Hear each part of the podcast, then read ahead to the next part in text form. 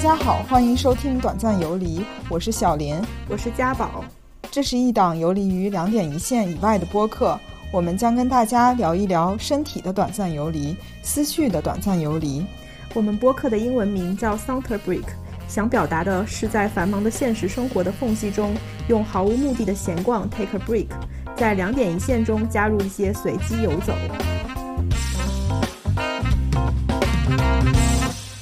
然后其中一个是他演的一个很风度翩翩的人，哎，但是这里面好像没有他那个角色，反正他大概长这样，这样看你可能不觉得他是个帅哥。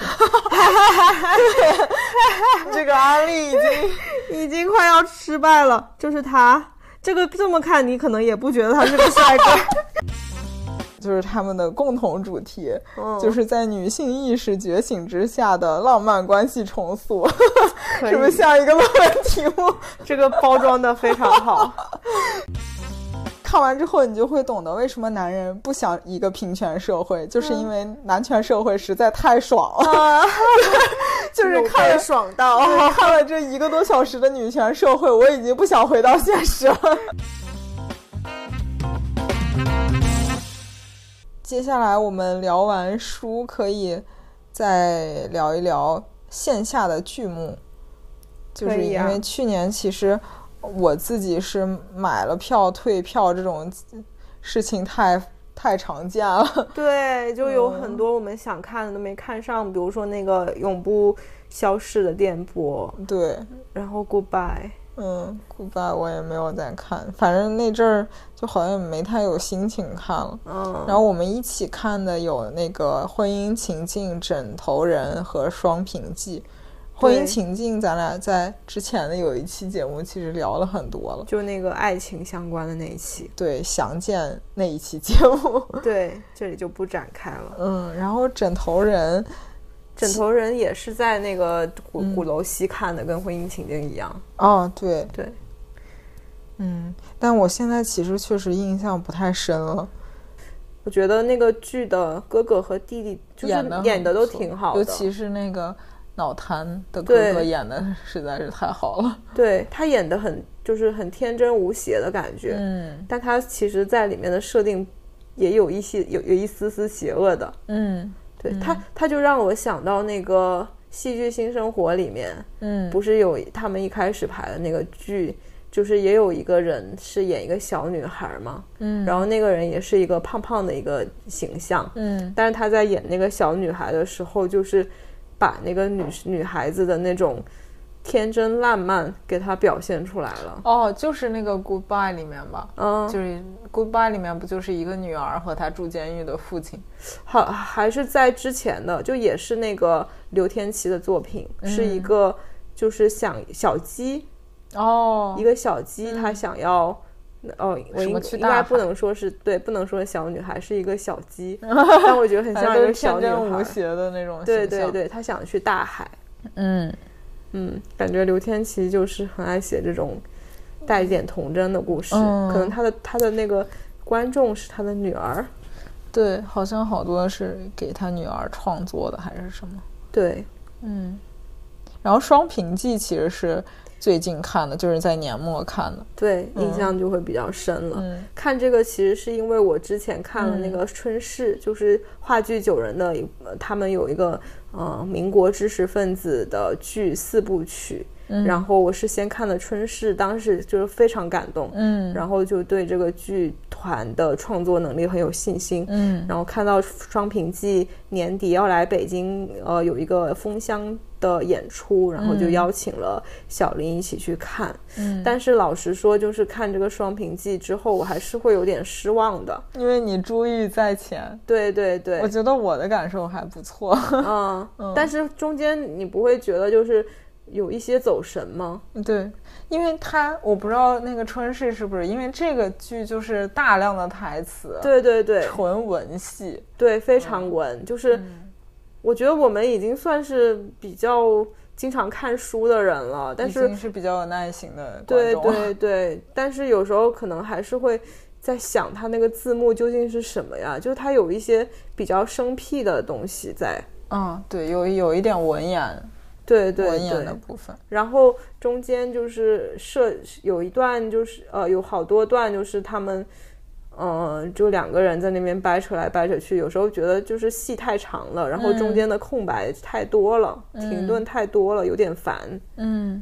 你是说就是说话的节奏？对，嗯嗯就感觉他的那个戏剧冲突可以再设置密一的点嗯激烈一些，然后可以再造一些更多的一些梗，然后就是嗯，让把观众从那个昏睡的状态当中叫起来。 对，我记得有一个梗，什么你为什么总是打断我的话？因为我不能打断你的腿。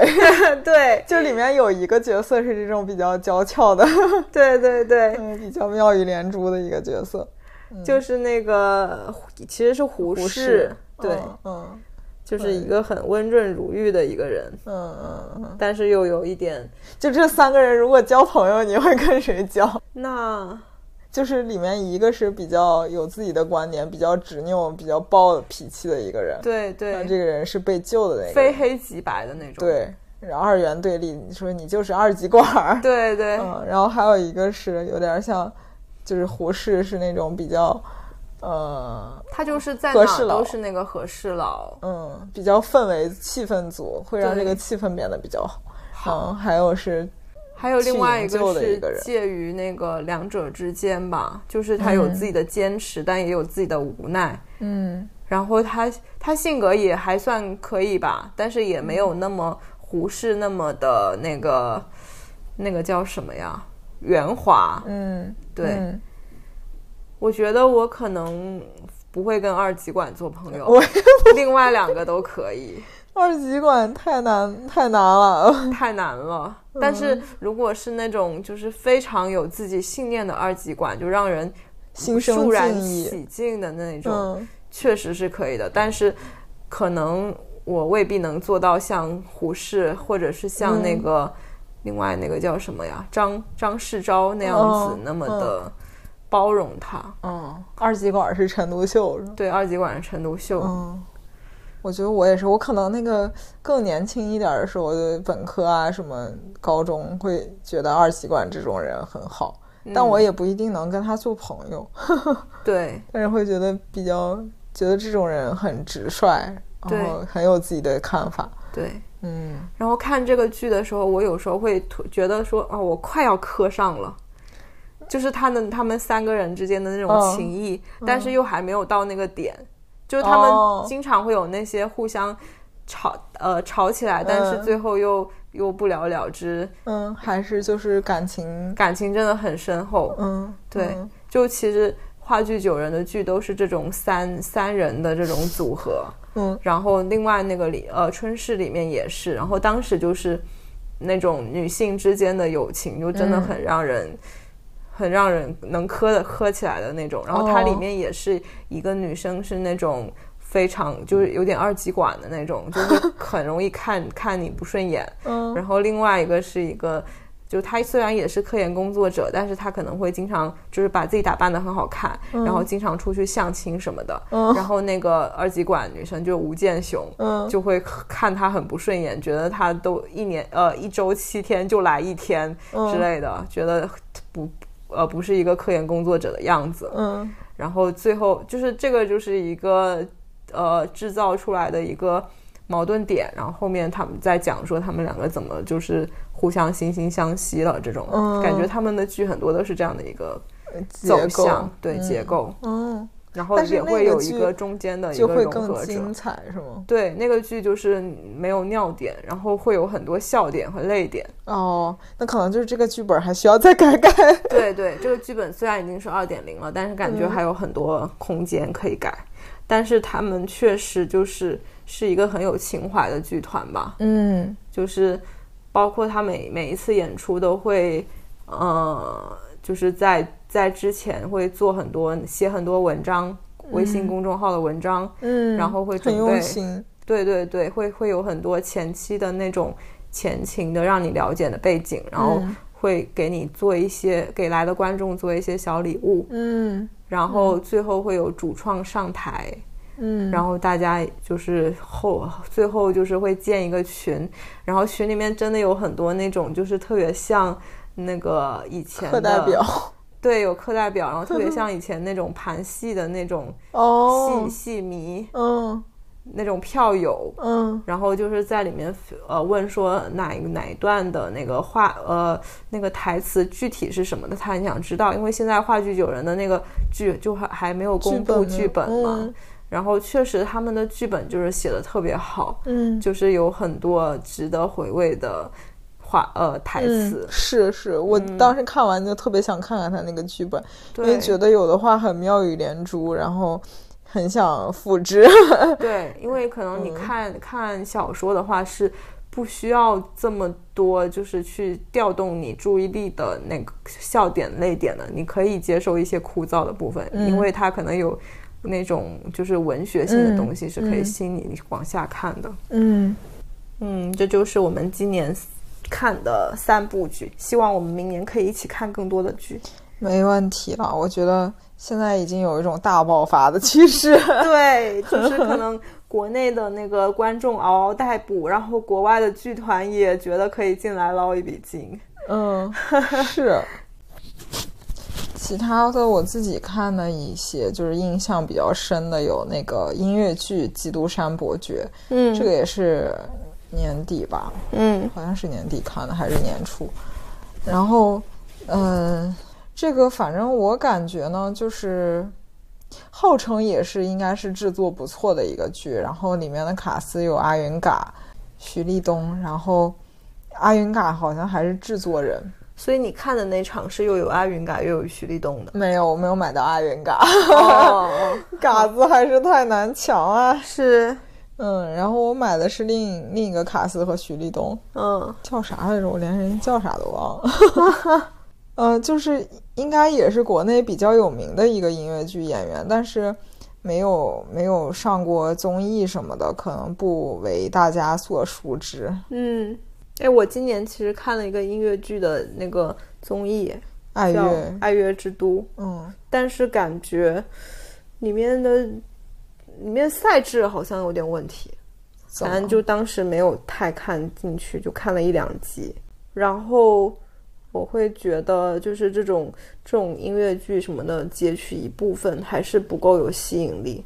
哦是，嗯，但是他应该截取的都是经典的部分，嗯。嗯，对这个，我当时看的卡斯是叶启胜和许立东。哦，叶奇胜好像挺厉害的，嗯，就是我觉得他们唱的都没问题，嗯，就所以我也总结，就是他的优点应该是，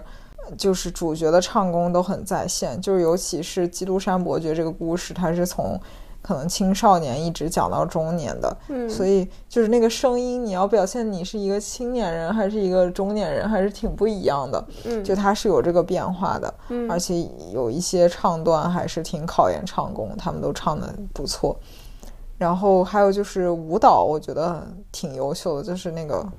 伴舞啊，包括其中里面有一个是苏丹的女儿这样一个角色，嗯就她需要跳那种 苏丹的舞，然后她唱的也很不错，所以就是这个角色，尤其是让我觉得很惊艳。嗯然后，但是缺点呢，我觉得就是我不知道这个，因为我没看过《基督山伯爵》的原著，就是包括像《基督山伯爵》、像《巴黎圣母院》这种，呃。历史题材的这种剧吧，它虽然也是讲了一个故事，但嗯它我觉得很多是在讲这个社会背景，或者是它的历史的一个背景。嗯嗯，所以我觉得人物塑造塑造比较弱，就是嗯，你看完觉得这个伯爵啊，他就是一个复仇的人。他的性格啊什么的没有太多的凸显，就更别提就是女主角了。女主角就是一个恋爱脑， 那是不是因为这个故事还是比较长的，然后浓缩在一个对音乐剧里面，感觉很勉强？对对对，是，就是他主要就是还是在讲故事，就是给人看完就有点像看了一个快速的故事。嗯，那就还是不够适应这个音乐剧。但他应该也是从原来俄版的改编过来的，那个应该已经就是演过哦很久了。成嗯熟了，对，那好奇怪。我当时看小说的时候是很喜欢的，因为它就是一个大型的爽文，嗯，就是看的时候好爽。它最后对，复仇获得了一个宝藏，然后开始对对那个有对自己欺负过、欺负过自己的人，然后各种复仇啊。对啊，就跟嗯我当年看金庸的那个《天龙八部》最喜欢的虚竹一样，因为他就是一个爽文男 主，他想要什么就有什么，他不对想要什么都会拱手拱手拱手送给他。 然后还有就是，它作为一个音乐剧，就是好听的歌可能就是有个两三首吧，嗯，没有那么多。嗯就是我其实看音乐剧不是很多，虽然我之前看那个《深入人心》什么的，还挺喜欢音乐剧的你，不但是还看那个摇滚莫沙特什么的？摇摇滚红与黑。哦，红与黑。，对，所以就是线下看的其实不多，那一部嗯是在一九年疫情前看的，嗯，就还是被这三年拖累了。但是就是对比一下呢，就那个确实让我感觉到于连这个人纠结的性格，包括嗯那个，呃，应该是伯爵夫人吧，就他一开始的那个就是勾搭人家，那个嗯伯爵夫人的性格也很饱满，那这个问题在于这个剧的编排，还故故事情节，还是在于那个演员的表现力啊？这就有点难说了，可能都有吧。嗯嗯，嗯，就是咋说，就是他台词也不会把这个人塑造的很完美，但呃很完整。嗯但是像那个呃摇滚《红与黑》里面，他的台词就会表现这个人当时的纠结，嗯，就包括于连，他既想往上爬，又觉得是这些就是上层人是在压榨他们的。嗯嗯，就是还是比较饱满的。嗯然后其他的，还其他还看了一些剧，包括那个孟京辉的一个无政府主义者啊那个剧，然后还有《大象之歌》，然后还有一个偶然的必然事件，是那个一年一度喜剧大赛里面的王浩演的。嗯然后这些其实都就是中规中矩吧，一般般。嗯，就就其实反而是我跟我看的那几部比较好。 对对，是的，嗯，我今年也看了一个孟京辉的，是那个呃黄黄香丽的那个独角戏，就哦是一个陌生女人的来信。嗯，但是我其实本身对这个就是原著茨威格的那个原著就不是特别感冒 我也是，对，就可过能于恋爱脑了，我觉得。对，就可能我们两个本身性格不是这种人，就是离这种人实在太遥远了，对没有任何一丝丝的对重合度。 对，我感觉就是一个成年女性都很难做到这样。对对，所以我我完全无法共情。嗯，对，对，但是确实黄香丽演的挺好的，嗯而且它里面好逗，就是它里面有那个做饭的情节，嗯，然后他就真的在那儿做，然后坐在观众席上是可以闻到那个香味的，就还它很场景沉变浸化的还挺多的。对场它，虽然但只是有它独这角个只有独角，但是它就是都蕴含在那个呃那个舞台上面了，嗯，就那个舞台设计的还是蛮好的。它那哦个舞台其实就两个坡，然后加上一个一一个厨房嗯，就构成了。你是在那个蜂巢看？对，在蜂巢看的，嗯你你也是吧？就那对个对，感觉那是他们演的主要的一个场所了。嗯对，然后我今年特别喜欢的，就刚才提到的那个春逝，其实嗯讲了很多了。而且我当时看春逝的时候是在下午看的春逝，然后晚上又去那个仁义看了丁西林的民国喜剧三则三三则。嗯然后这两个是有串联的，因为《春嗯逝》里面那个男的就是丁西林，就是以前那个呃民国时期的物理所的所长，嗯是一个斜杠青年，嗯就是他又是他又是物理学家，然后又写剧本，嗯，然后剧本又写的特别好，就是他写的剧本都是那种小故事，然后讲的也是小人物、小生活，嗯但是就很有情趣，就是你会觉得说那个年代的一个男的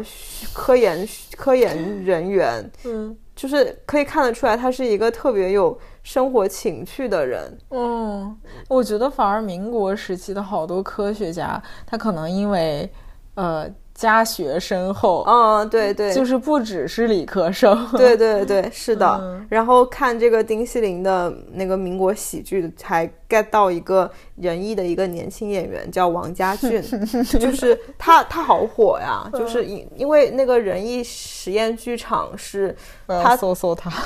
嗯，他他实验剧场是。就是分成不同的票价区域的，嗯所以你要提前去排队，因为他没有对号入座。然后好像说为了他的戏，哦经常都有人吵架。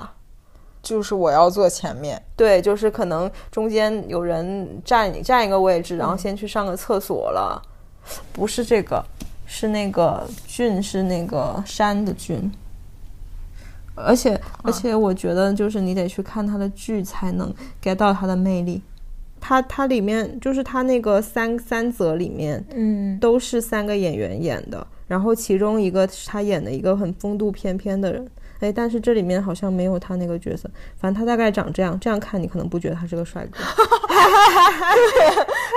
这个安利已经 已经快要失败了，就是他。这个这么看，你可能也不觉得他是个 帅 哥。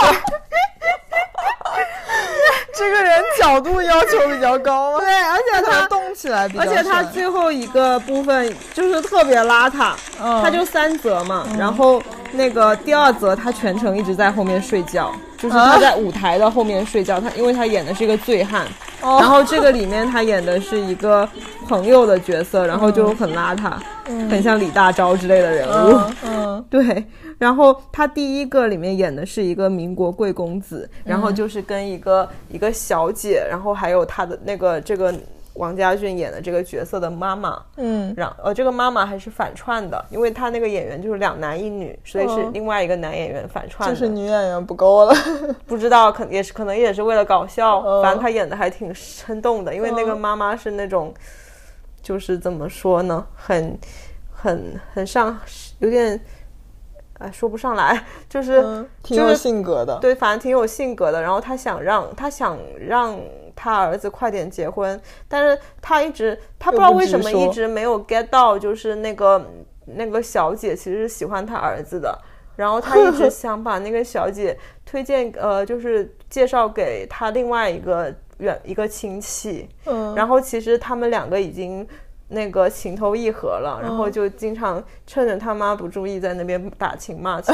然后王家俊就特别撩的那种，嗯所以我才会觉得他非常有魅力。 哦，对嗯对，然后反正就是丁西林把这种这种小细节写的特别好，嗯嗯。所以当时就是那天，就是我觉得是我今年看剧的一个最完美的一天。嗯嗯，然后今年还看了那个《只此青绿》，就不用说了，确实就是很很美。嗯最近他们好像有一个新的剧叫《咏春》，嗯然后呃反正我那天看那个 B 站的跨年晚会的时候，有看了一个片段，但还没有 get 到，就是不像《只此青绿》是很很抓眼的那种。嗯，就是你一看就会觉得是那个水墨画一样嗯的，然后很很有古典韵味的。然后他那个是因为是穿着民国的那种那种服装的嘛，然后目前还没有 get 到，但之嗯后或许可以看一下。就也是那个女女演员，不是是那个东方剧舞呃歌舞剧团，然后同同样的两个编导，哦，就那两个编导现在已经是国内的像黄金的编导了吧？嗯，嗯，然后就是从线下过渡到线上，就是我们这块儿也是大荧幕、小荧幕环节，就是像电影啊，包括一些剧集，就有的可能是我们去电影院看的，有的可能并没有在国内上映，我们就用小屏幕来看的。我今年好像就没去过几次电影院。我也是我好像就去看了一部漫引入威，尘烟，哦，引入 尘烟，对，嗯然后还看了一部漫威，嗯，就没了。你是不是还漫威看了一你个《看了阿啥凡达》？今年我记得有一个什么，奇异博士，我们也没我们上一起映看的，看的啥来着？完全忘了。 漫威真是不进脑那是今子，年吗？是今年啊，就是二零二二年啊， 我记得是一个冬天。就是大概可能一二月份吧，哦，那真的，那真的记不得了。真的是不进脑子。嗯，我反而记得我们那天在路上讨论的那个花束般的恋爱。嗯对， 嗯。然后呢，我们就聊聊别的，嗯，聊今聊年印象印比象较深刻的，嗯，那我先来。嗯就是我豆瓣它今年不是有个功能嘛，就是你可以选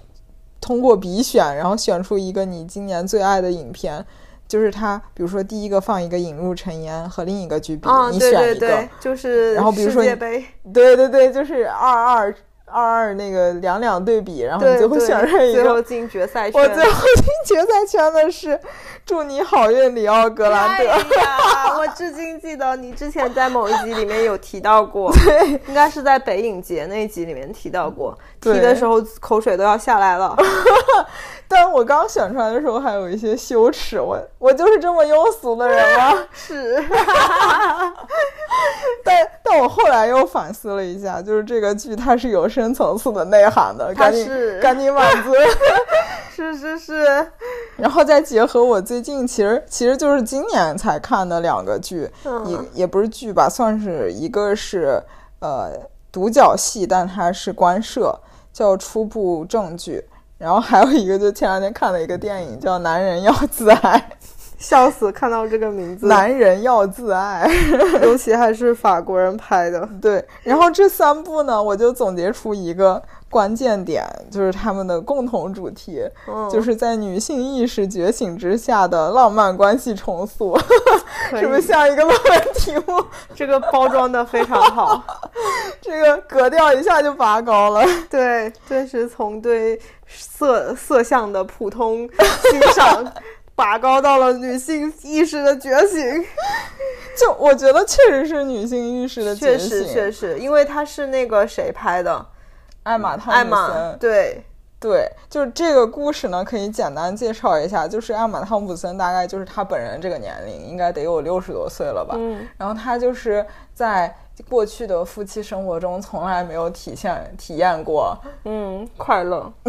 对，就是每次都是假装的。嗯然后她在好像是她老公去世了吧，她就用小软件招到一个里奥格兰德，嗯，然后就是他，就是这个里奥格兰德呢，和一般的性工作者确实不一样，他不是直接给你带来快感，还会跟你聊天啊，还有一些就是呃 foreplay， 对，就要干他这个工作不太容易。对我觉得是有点心理咨询师的那个内容在里面的，但是不对多， 对对对，他可能得上很多课，对，就他得会搞情调，然后嗯哎，很难说他那种自我塑造。嗯嗯，然后这个里面呢，你看就是艾玛汤普森她在。过去的婚姻里面，确实把自己的位置放得很低，嗯她甚至每次会去假装来迎合她老公，嗯然后那就是一我觉得一个是在历史原因上，女性对于自己欲望的表达是不顺畅的，或者认为是不应该的，嗯所以呢，就是他们现在的这个关系呢，是不是一种新的浪漫关系？就是可能在传统的呃两性关系中是不存在的，但是随着女性意识的觉醒，它变成了一种可能的关系。嗯嗯，然后还有就是初步证据，这个是那个《杀死伊芙》里面的那个小变态， 那个女女主演的，就不是伊芙，是另一个。然后嗯，她还演过，哦、失控玩家》，哦哦她演里面那个女主，哦，对，她叫朱迪科莫，哦，哦，她好美啊！嗯，她特别美，我觉得她是兼具一点冷酷，然后还有可爱，对，嗯，然后我看他这部戏就是初步证据呢，就觉得啊，国外的演员真的是有演技的功底的，就他这一部戏也是有超多的台词，嗯，他一个人在那里讲，就感觉是他他自己把一部小说给你讲出来的那种感觉，嗯，嗯，然后也。应该是没有任何提词器，而且到后面他的爆发力也特别足。嗯嗯，然后这个故事就是讲了一个，他是一个来自于工人阶级的法学院学生，就相当于是跨了他自己的阶级了。就他说他刚上学的时候，啊、就是左右的同学都是，比如说是什么私立学校读出来的，或者什么什么公学读出来的人，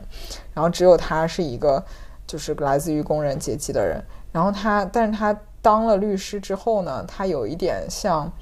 就比较麻木吧，他觉得自己的职业就是去为委托人讲故事，真相是什么并不重要。他就说我们并不做判断，我们只构建一个故事，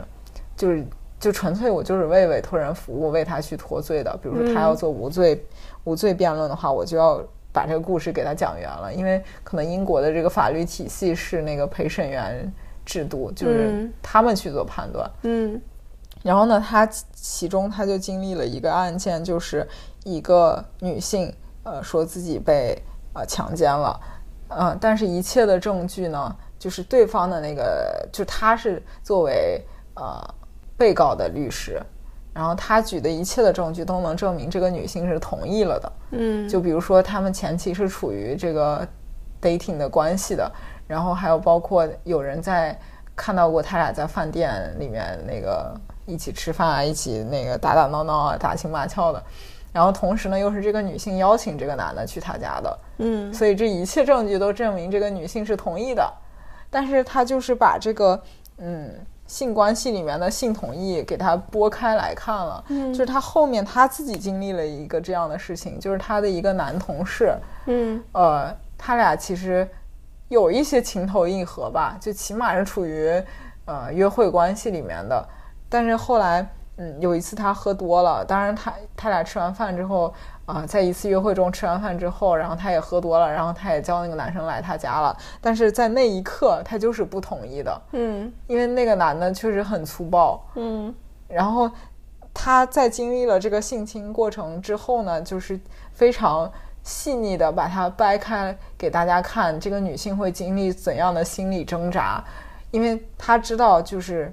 这个法律对他来说是不利的。就是现他的一切证据就跟那个前面那个被害者是一模一样的，就是前面的很多证据都能证明他是同意了的，嗯然后呢，他就想我要不要去告这件事儿，要不要去呃起诉，因为他可也担心自己的职业生涯受到呃不可磨灭的打击吧，尤其性侵他的那个男同事家世也比较显赫，嗯然后他就，但是他就是说了一句很燃的话，他说我要对那个年轻的我负责，就是刚上法学院的那个我来负责。然后他最后还是选择了呃去起诉，嗯，然后当然最后他也没有胜利，但是我觉得他。嗯，这个角色比较打动我的一点是，首先他是一个，就是经历了很多次转折。一开始他是站在好像一个旁观者的角度上来看，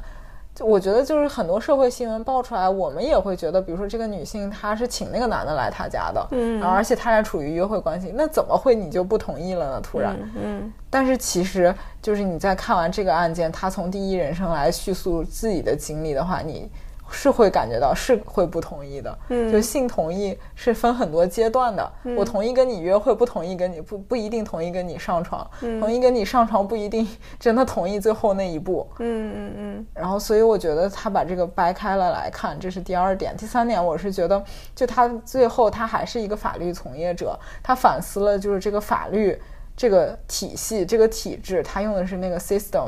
这个体系是多么的以男性为主导，甚至是在这种就是强奸案明显受害者大部绝大部分都是女性的情况下，他还是在用一个男性视角或者男性思维来呃断案。为什么啊？怎么说呢？为什么说它是以男性视角呢？就首先女性要在这个过程中证明自己是不同意的，嗯就因为英国他们那个法律体系应该是要双向问询，就是既会问受害者，又会问那个原告呃被告对被告，呃施害者，嗯就是女性是很难证明我在这个过程中是不同意的，嗯因为她当时那个记忆可能都是混乱的，就包括对她之前去。打那个官司之前那个官司，她作为律师打那个官司，她也是说你这个前后描描述都不统一，你显然就是在说谎。嗯但是他经历了这个事情之后呢，他发现，在那种极端恐惧的环境下，人的记忆力就是会错乱的。就比如说，他那个法官会非常详细的问他这个痛苦的经历，本来就是对他的一个二次伤害，但他还要事无巨细的再复述一遍。就比如说，他问他是用哪只手抓住你两只手的，因为他当时说他是抓住了我的两只手，又捂住了我的嘴，然后那个法官就说这不可能，他只有两只手。然后后来呢，就是以这个说你都是在说假话，甚至还就是给他泼脏水说，因为他跟那个男同事是一个公司的嘛，可能就是要竞聘一个岗位，然后就说你就是为了让他下去，你自己上来，所以你在给他泼脏水，在有点像跳大神。嗯然后呢，嗯，他后来说，就是反映，就是他自己作为亲历者之后呢，他就觉得女性在要证明自己有反抗，然后包括那个自己的不同意是很难的。但是施害者他在这个过程中是完全清醒的。嗯那为什么不让这个男的来证明自己是清白的呢？嗯其实这样做是更容易的，嗯也是更有可能实现的。但是由于就是整个法律体系都是男性视角的，他没有体体会过强奸，所以他甚至意识不到这个受害者在这个过程中记忆是可能错乱的，是没有办法叙述的。嗯就他反而最后去质疑了这个体制，我觉得这也是一个，就最后又跳脱出来了，从一个受害者变成了一个法律工作者来去想着怎么改善这个事情。嗯，就有一些事情没有自己经历，还是很难感同对身受的。对，我觉得尤其就算我们是女性，可能也觉得，嗯、那会不会他可能就是想给他泼脏水，被这些阴谋论那个 洗脑？对，呃我这个我让我想到那个有个日剧叫《坡道上的家》，嗯，然后它是它也是那种，就是我我不确定日本是不是陪审团制度啊，嗯但是它在里面它的那个社会也是一个陪审团制度，然后那个女主是一个家庭主妇。然后她有一个孩子，然后她就有一天收到那个陪审团的，就是法院的那个信，就是说她被抽中当那个陪陪审审员员，嗯对，然后他去那个判的那个，呃就是参与讨论的那个案子，是一个女性杀了她的呃女儿，嗯然后就是大部分人就会觉得说，一个妈妈她怎么可以杀死自己的亲生女儿呢？然后其实背后是有原因的，就是她老公出轨啊，然后长期是丧偶式的那种那种呃育儿，然后她其实承担了特别大的压力，然后她女儿又是就是就是小 baby 就是很很难控制嘛，然后她就会很烦，嗯然后最后就反把他女儿杀了。然后这个这个陪审员他一开始是那种特别就是唯唯诺诺的那种我们想象中的那种日本女主妇的样子，嗯然后她后面也是就是因为她其实家庭结构也是一样的，然后她老公。其实也是可能会比那个案件中的那个男的好一点吧，但是也没有好到哪里去。嗯然后她也就是慢慢从自己的那个经历里面逐渐的共情那个女哦性。 是对，还有就是你说到这个，就是他当时开庭的时候，嗯，陪审团和法官几乎没有女性。哦，这个好不政治正确啊！就其实，难道不应该就是保证这个陪审团它的比例组构组成是足够复杂的吗？嗯不过不清楚他们是怎么去选拔的。嗯嗯，是，我觉得这个他这个问题就有点像婚内强奸怎么确定的问对，题，就是你那是不是我俩结婚了，我就每次都会同意呢？ 嗯，嗯，对，对，而且我觉得这个问题就是很多男的甚至意识不到我要去征得他的同意，嗯，就包括就是过去的一些浪漫 文化，因为是男性主要来塑造的，甚至觉得女性说 no 是一种 yes，对，或者是一种害羞，或者是欲嗯欲擒故纵，对对对，嗯是的，嗯。然后还有就是比较欢快的男人要自 爱，就是他演了一个呃法国男人，他本来就是社会生活在我们这种现实社会里面，嗯然后他突然有一天撞了一下，嗯就去到了另一个完全翻转的世界里面。嗯就那个世界里面是一个，你说它是女权社会吗？就是它反正不是平权的，嗯就是它把现在社会里面的男人都换成了女人。嗯然后就是这个男人呢，本来就是那种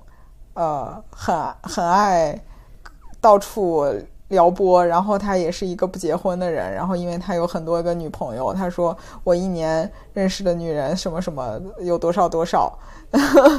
就是这样一个男人，然后就是完全是一个现世报，他到了那个世界里面就被其他女人这么对待， 然后里面有很多那种呃好笑的场景，我就记得你们那天看完说想要续卡办一个终身会对 员，对，我来给你讲一讲，简直就是我看完之后，你就会懂得为什么男人不想一个平权社会，就是因为男权社会实在太爽了， 哦 就是有看被了爽到。对看了这一个多小时的女权社会，我已经不想回到现实了。 沉浸进去了。嗯，比较搞笑的是，这个这个男的他进入到这个反转的社会里面，然后他会被女上司潜规则，嗯就会就是女上司跟他说，嗯就是他的一个提案被否了，就说我们需要更男性化的东西，我们需要更女性化的东西，你这个呢还是不够什么的。嗯，然后，然后他他就特别反感嘛，因为他自己还是一个大男子主义， 他他本人还是他本人的性格。嗯嗯然后女上司就想要对他进行性骚扰，让他那个就是意思你这么做了我就嗯 放你一马。然后还有就是，在那个社会里面，男生的裤子全都是齐裆小短裤。 我的天，那不会被就是女生指指点点说会啊 他？哦，会啊会啊，还会被吹口哨，就是完全是反转的。嗯嗯，然后还有就是他有一次可能约到了一个女的，那个女的嫌他胸毛多， 说你怎么不剃毛，我下不去嘴。 开始 PUA，嗯，然后还有就是他家里面他爸妈的角色也反转了，嗯他妈妈是那个面，他家里面本来是开那个烘焙店的，嗯然后反转过来就是他爸爸收银，他妈妈做面包，然后嗯，他爸爸也变成了那个做家务的人，还变成很爱唠叨的人，每天劝他说：“你也该结婚了，你该找一个依 靠。”就是就是一个爸爸跟一个儿子这么说，而不是一个母亲和一个女儿这么说。对。然后还有包括就是他喜欢上了一个。呃，一个女的，但是是他在原来那个社会中调戏过的一个女生，嗯当然那个女生没有理他，然后在这个社会里面，他俩就反转了，变成那个女生，呃，那个女生变成了一个作家，就是、呃还小有成就吧，就感觉是一个畅销书作家，外形也非常的 fancy，然后每天开着跑车，然后当然本来就是一个美女，然后变成一个穿着西装的人之后也特别帅，嗯就是我俩看了都觉得姐姐杀 我，然后每天在那儿练拳击，然后。啊然后就是在那个社会中，女性可以光着上身，嗯毫不羞耻，去接近这个男的也是非常带有目的的。嗯就是他在写小说，他现在那个思维枯竭了，嗯他觉得哇，这个男的好有意思啊，他是一个男权主义者，。啊，一个少数派 对，然后就想听听他描述的那个世界，因为他嗯可以非常详细的描述那个世界，他经他他看到的所有东西，比如说女的都穿着呃小的小短裙，然后女生都穿黑丝袜，然后女生都是接受夸奖的那一方方，嗯然后这个他就想写小说，其实是一开始想利用他的，嗯然后又去跟他逢场作戏，因为这个男的确实很喜欢他，嗯，呃，然后就是这个不就是现实社会中一些男性做的事情吗？就那个，我记得之前是脱口有一个有一个什么来着，嗯奇葩说有一个有一个人是吧？周什么毅，嗯就是他是一个很爱标榜自己是女性主义者的男的，嗯然后他通过这一套去撩妹。哦，嗯对，我觉得这个这个这个女的呢，就是现呃反反射过来就是现实社会中的男的嘛，嗯他就是也不会很粗暴的对女性，嗯他反而是通过表扬你来让嗯你成为他的附庸，对对，嗯是他本质还是去俯视你的。对对，完全是这样。然后就是这个电影真的还挺有趣的，就是你我们都习以为常的一些事情，如果性转一下，就变得很怪异，对，所以恰恰说明我们这个社会还是相当不平等的。嗯，嗯，对，就应该给男的看看，他们可能就更不同意那个平权了，他们可能会同意平权，起码不是女权。对，嗯，其实我们的诉求也从来不是女权，而是平权。对，非常有趣的一个故事，而且我觉得，就是很多人说这个电影不好，他就觉得，呃，就是一个，嗯，一个女权的社会，并不是女的要像男的一样。嗯就比如说这个里面的这个女主就打扮的像男的一样，嗯，然后，但是我觉得她不是在讲这个问题，她不是他要是教为唆了告诉我讽们，刺你，对对对对，她不是要告诉我们这个社会该怎么变，就比对如说女的都要穿西装，对，他是告诉我们，通过翻转来看这个会社有多现在么的荒社会谬多荒谬，嗯，但我们却不觉得。对，就比如说，同样是公共场合，女性就会被当做花瓶这件事情，对，嗯，然后，嗯，我觉得这是它比较妙的一个地方，就是并没有那么夸张，反而把现实社会中的这些问题给你揭露出来、讽刺出来了。嗯，所以我觉得这三部剧的主题就是女性意识觉醒之下的浪漫关系重塑。确实可以这么说，哎，嗯，然后这就是我的分享结束。嗯，我今年就是看了不少那种大陆的经典剧集吧，嗯，就是之前没有机会看的，像那个《潜伏》啊，还有《大明王朝一五六六》啊，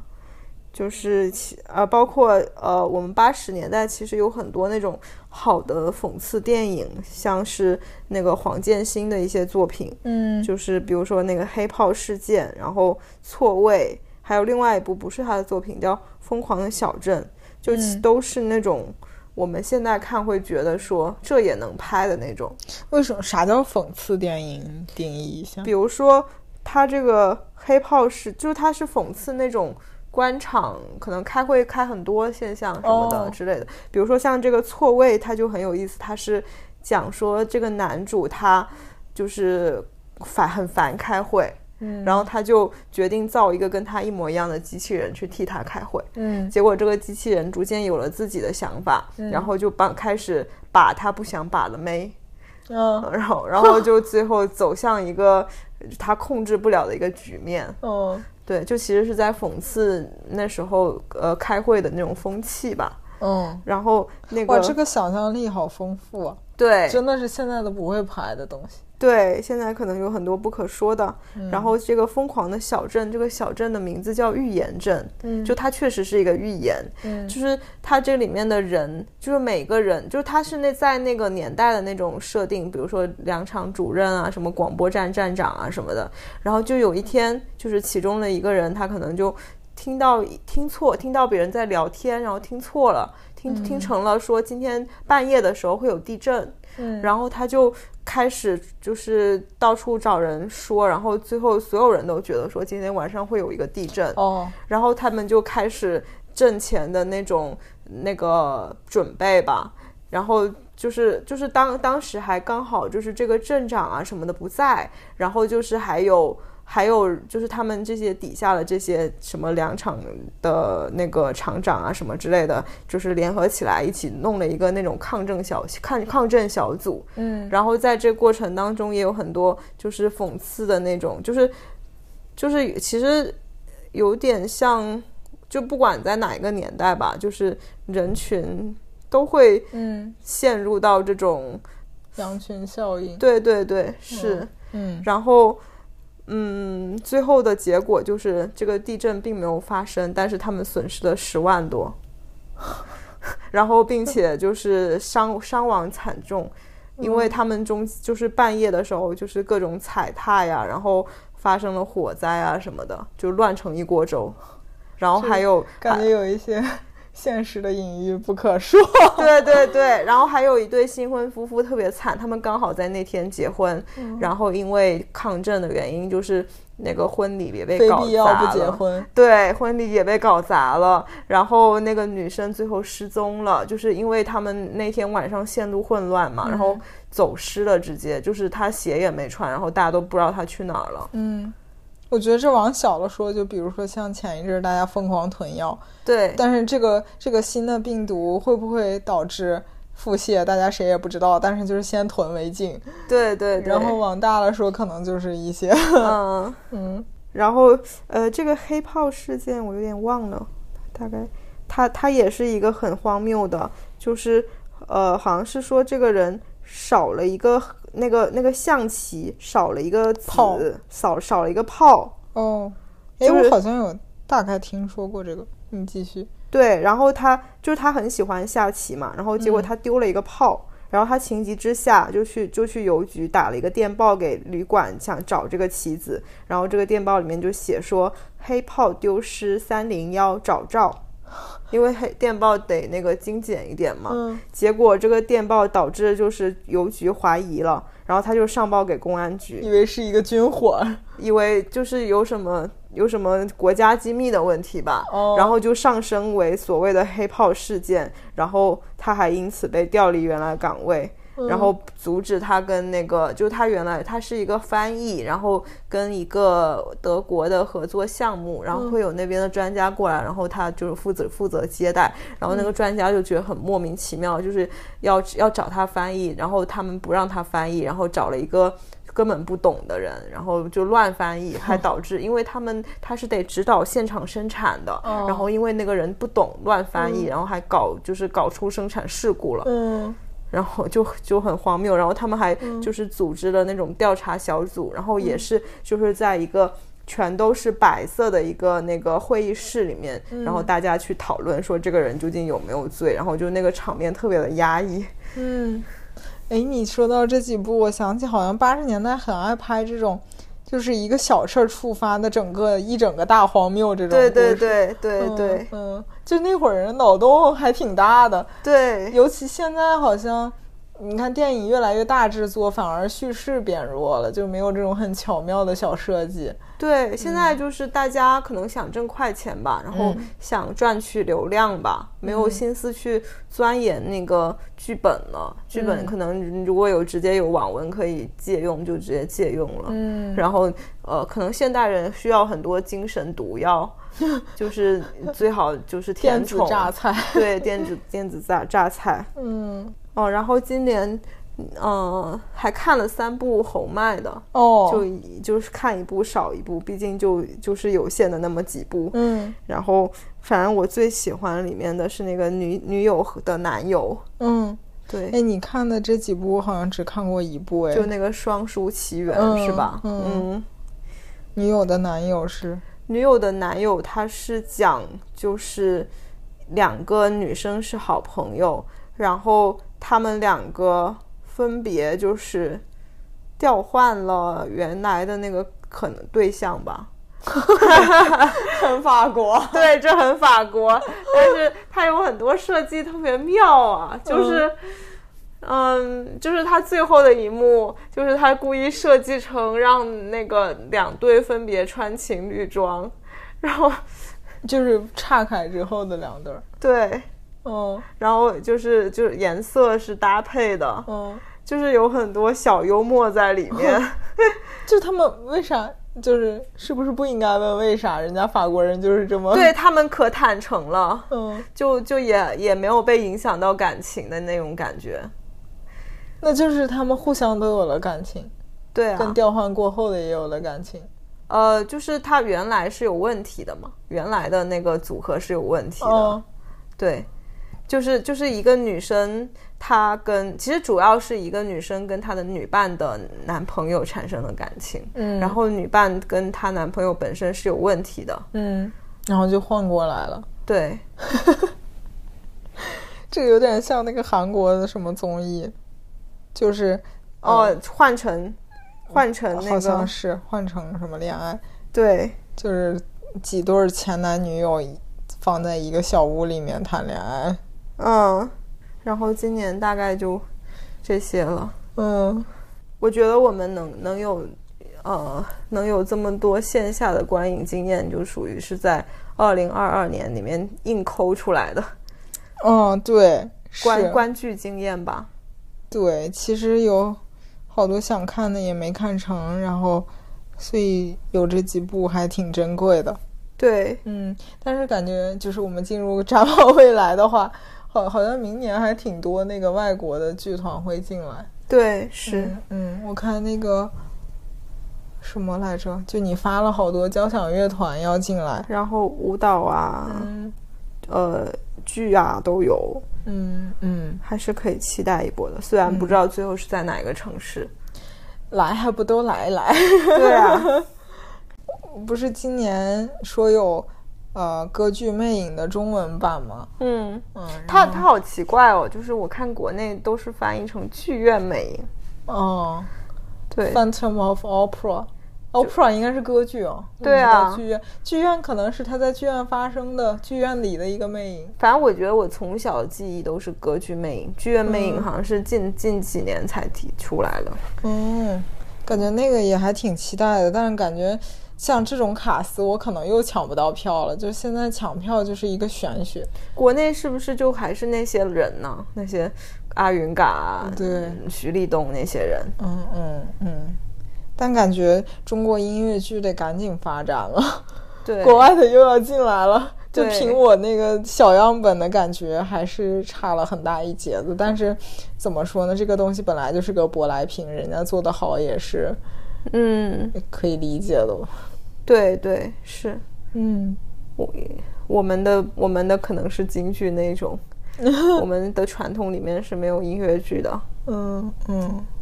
所以希望明年我们还能一起看更多剧，然后，呃，获得更多博客素 材。对，是的。 然后把这最好也是能串起来，就对是就是我觉得我像觉得得当下记一下，或者是当下说出来，印象就会很深。对对像这种好多当下可能看完之后也没怎么记下来，到现在就有点遗忘了。对是，嗯，就是其实是它有一些母题是被反复的陈述的，嗯，就是啊可以把它串起来，就像你串那个浪漫古者关系陈述一 我样。这个是强行万字。对，然后还有像那个童年阴影啊什么的，，哦，童年阴影还确实有很性多侵啊、嗯嗯之类的。你刚才说到那个性侵，我还想到那个他的他的他，哦，就他也是讲一个性侵的，所以他们当时把比作那个房房房思房思琪琪，对，对，哎，对了，我就是中午吃饭跟你聊的那个，嗯、密室，嗯那个讲的故事也是，性侵，对，就是他的养父对一对女儿嗯，进进行了性侵，然后就导致他俩的性格有各种扭曲，嗯就是也很房思琪，就是其中有一个人就是格外的房思琪，就房思琪不是被老师性侵之后，甚至爱上了那个老师嘛，嗯对，那里面有一个女儿就是这样，就她甚至不想离开那个养父的家。哦，嗯，就是这种，确实这种母题是被反复各种文学形式啊、影视啊都在讲的。对，可能就还是要呃，这种人比较适合作为主主角吧。嗯，对，像我我之前玩的那个密室，它是我们后面看就是分析说它是借鉴了那个记忆碎片，哦就是那个男主是有那个双向记忆什么那个名那个病的名字我记不清了，就是反正他第二天会记不得他前一天发生的什么东西、什么事情，嗯然后因为这个他就是呃杀了他女女他女朋友啊什么的，嗯，对嗯